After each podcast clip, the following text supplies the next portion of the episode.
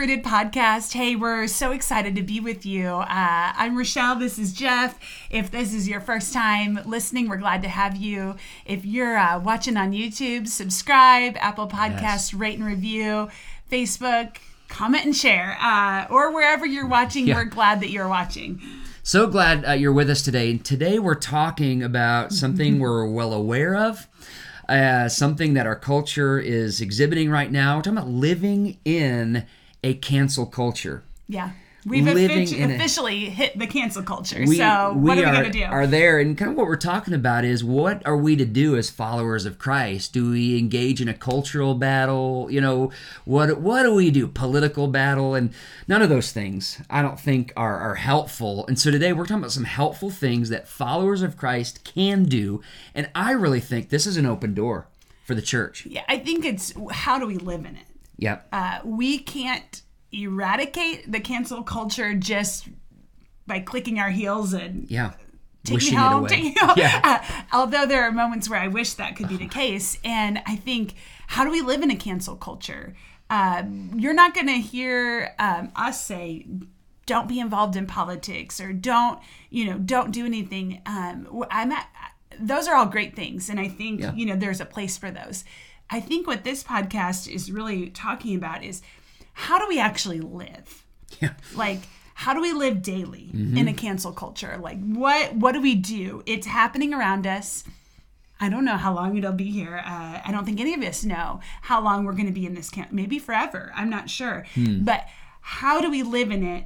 At least while it's going on. Um, yeah. When the attempt to cancel or to dehumanize mm-hmm. people is happening. How do we live in it? Right. And so, going to give you some really practical things that we can do as followers of Christ, and every one of us uh, needs to, to practice these. The first one is really this be bold, not silent. Mm-hmm. The cancel culture tries to silence. Um, individuals, but specifically as we're talking about followers of Christ, and I think the first thing yeah. we have to do is is be bold, be bolder.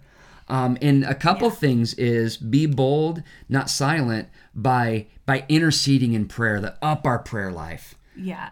uh, making yeah. sure our prayer life Absolutely. is more Absolutely. You know, thriving. Yeah, I, I, I think you could hear that and say, okay, so should I go on the corner and just start yelling or holding a sign, don't cancel me. No, yeah. no, no, no. Uh, I think number one with that is, yeah, be bold in your prayer. Yeah. Go to God. Um, the, the battle is won in that way. And I, I think even being bold in your worship. Oh, I'm going worship to worship God whether this culture tells me to or not. So I'm going to mm-hmm. worship through singing. I'm going to worship through my actions. I'm going to worship through. Uh, giving i'm going to worship yeah. through my kindness um you know all of that how i live is worship unto god and so uh, i think it's so key to understand that the cancel culture or any type yeah. of situation like this when somebody is trying to cancel you their goal is to silence you yeah and i think um I don't know. I just think it's so easy to get to where you're almost like beaten down into mm-hmm. it. Like, yeah, maybe I should be silent. Yeah man, do I have a whole lot to say? I don't know if I'm really feeling that, you know, so maybe I should, maybe it'd be easier just to be quiet. It seems the safest way. It's not. It's not. but it feels that it way. Feel, right. And maybe the short term it is, but it's not long term. Right. I think that's because when a follower of Christ understands this, is that nothing is just about me.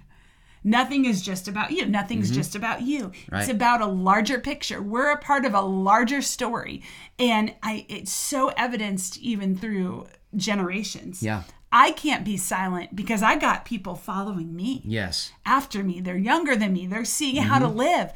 Uh, they're going to have to live in this culture should the Lord tarry. I mean, they're going to have to grow up and and to find out how to serve Christ, and that will not happen with me being silent. Yeah, one thing that that Jesus quotes uh, as he was riding into Jerusalem is Psalm eight two. I love this. Through the praises of children and infants, talking you God have established a stronghold uh, to silence the foe and the avenger. That's who we need to silence. That. yeah. So yeah. be bold, not silent. Let's cancel the cancel culture through our prayer and through our worship. Yeah, I think that's the best huge. way. I, I and I think it, I'm just if you're feeling the temptation to be silent, take that to prayer. I mean, right. of course, there are moments for that we don't need to speak and i get that and you need to know that's why it's so important to have a relationship Yes. with the holy spirit Yeah. but in this culture this is the attempt of the enemy to silence those who follow jesus and um, i won't be silenced No. so i think how do we live in a cancel culture be bold not Yes. silent but Yes. also um, i don't think we could hit this one enough Man. be wise, not haphazard. Be Hmm. wise. Um, in the midst of a cancel culture, what my mind comes to, um, and I've been through this where people have tried Mm-hmm. to cancel me. And uh, I remember walking through a season like that, and I thought, okay, Lord, I, I, I don't know where to step.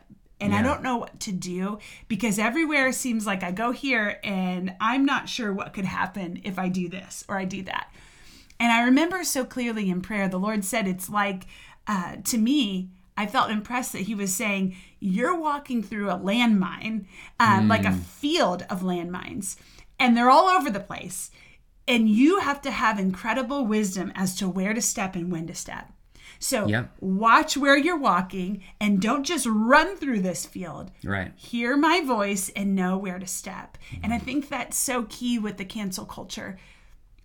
One day, what you say, the next day could be used against you. Yes. It Yeah. could be like, oh, that's not appropriate. What we were all laughing about yesterday is now not an appropriate thing to say or, or to think or whatever. And I'm not talking sinful stuff. I'm talking, you know, you know, normal like phrases. Mm-hmm. And um, and so you got to have wisdom is to know where to step, not be haphazard, just running through like, oh, that that's a good mind picture because that's really what we're walking through and i think the verse that i think of is be wise as serpents innocent as doves we need to be kind you know a dove is you know just kind there's everything innocent about it.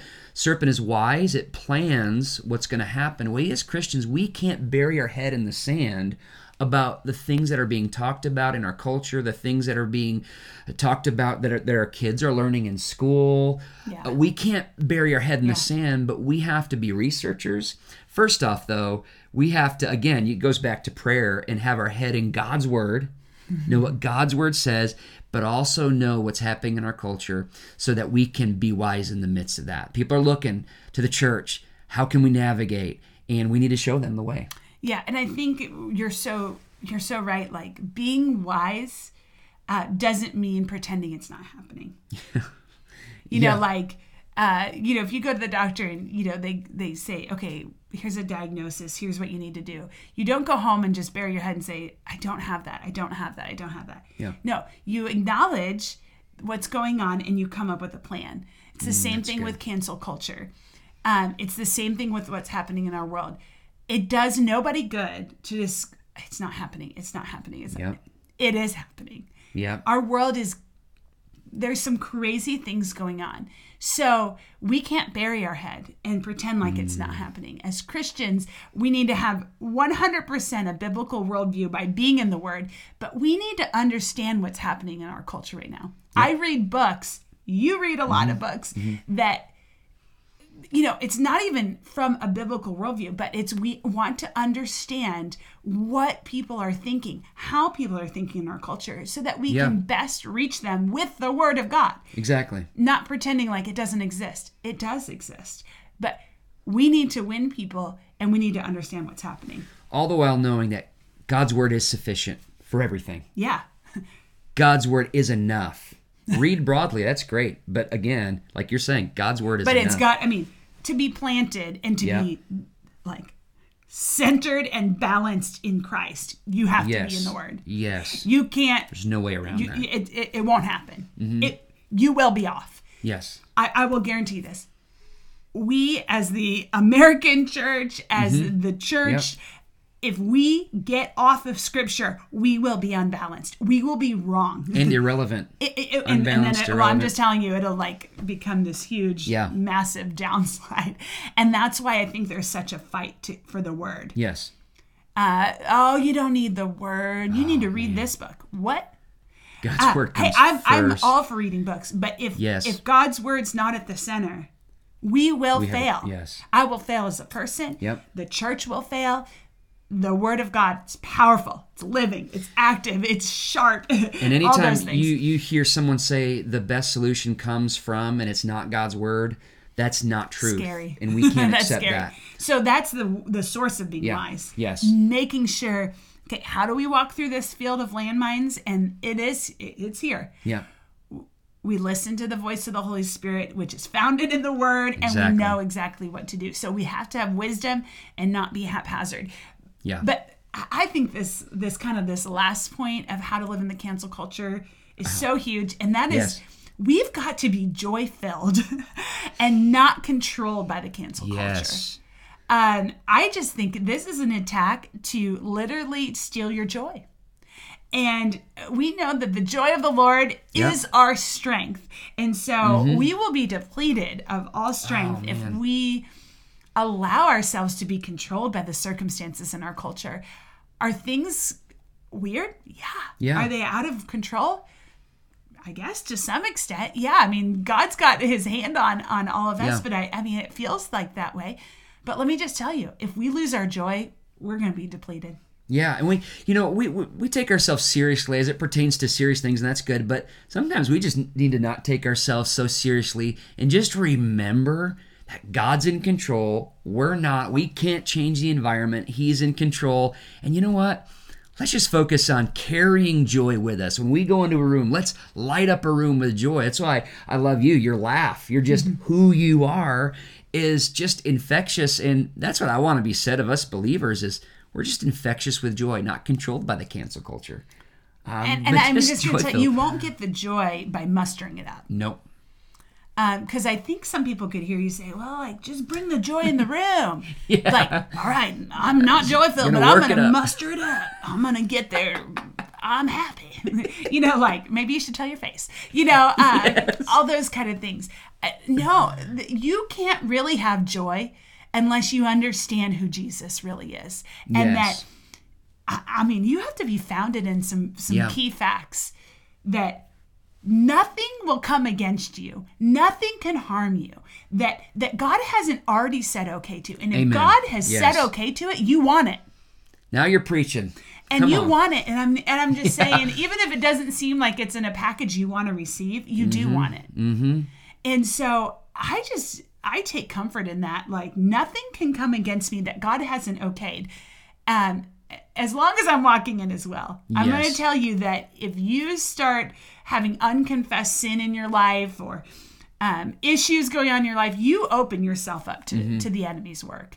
So I'm not, I'm saying beyond that. Okay, so if you've got some issues that you need to confess, I'm I'm about confession, repentance, saying, Yep. you know, Jesus, you have it all. But I'm saying beyond that, let me just tell you, you can rest in the confidence of God's providence. That's so freeing. And, is so and freeing. that's where joy comes from. yes. Because nothing can come against me that God hasn't said okay to, E- even death.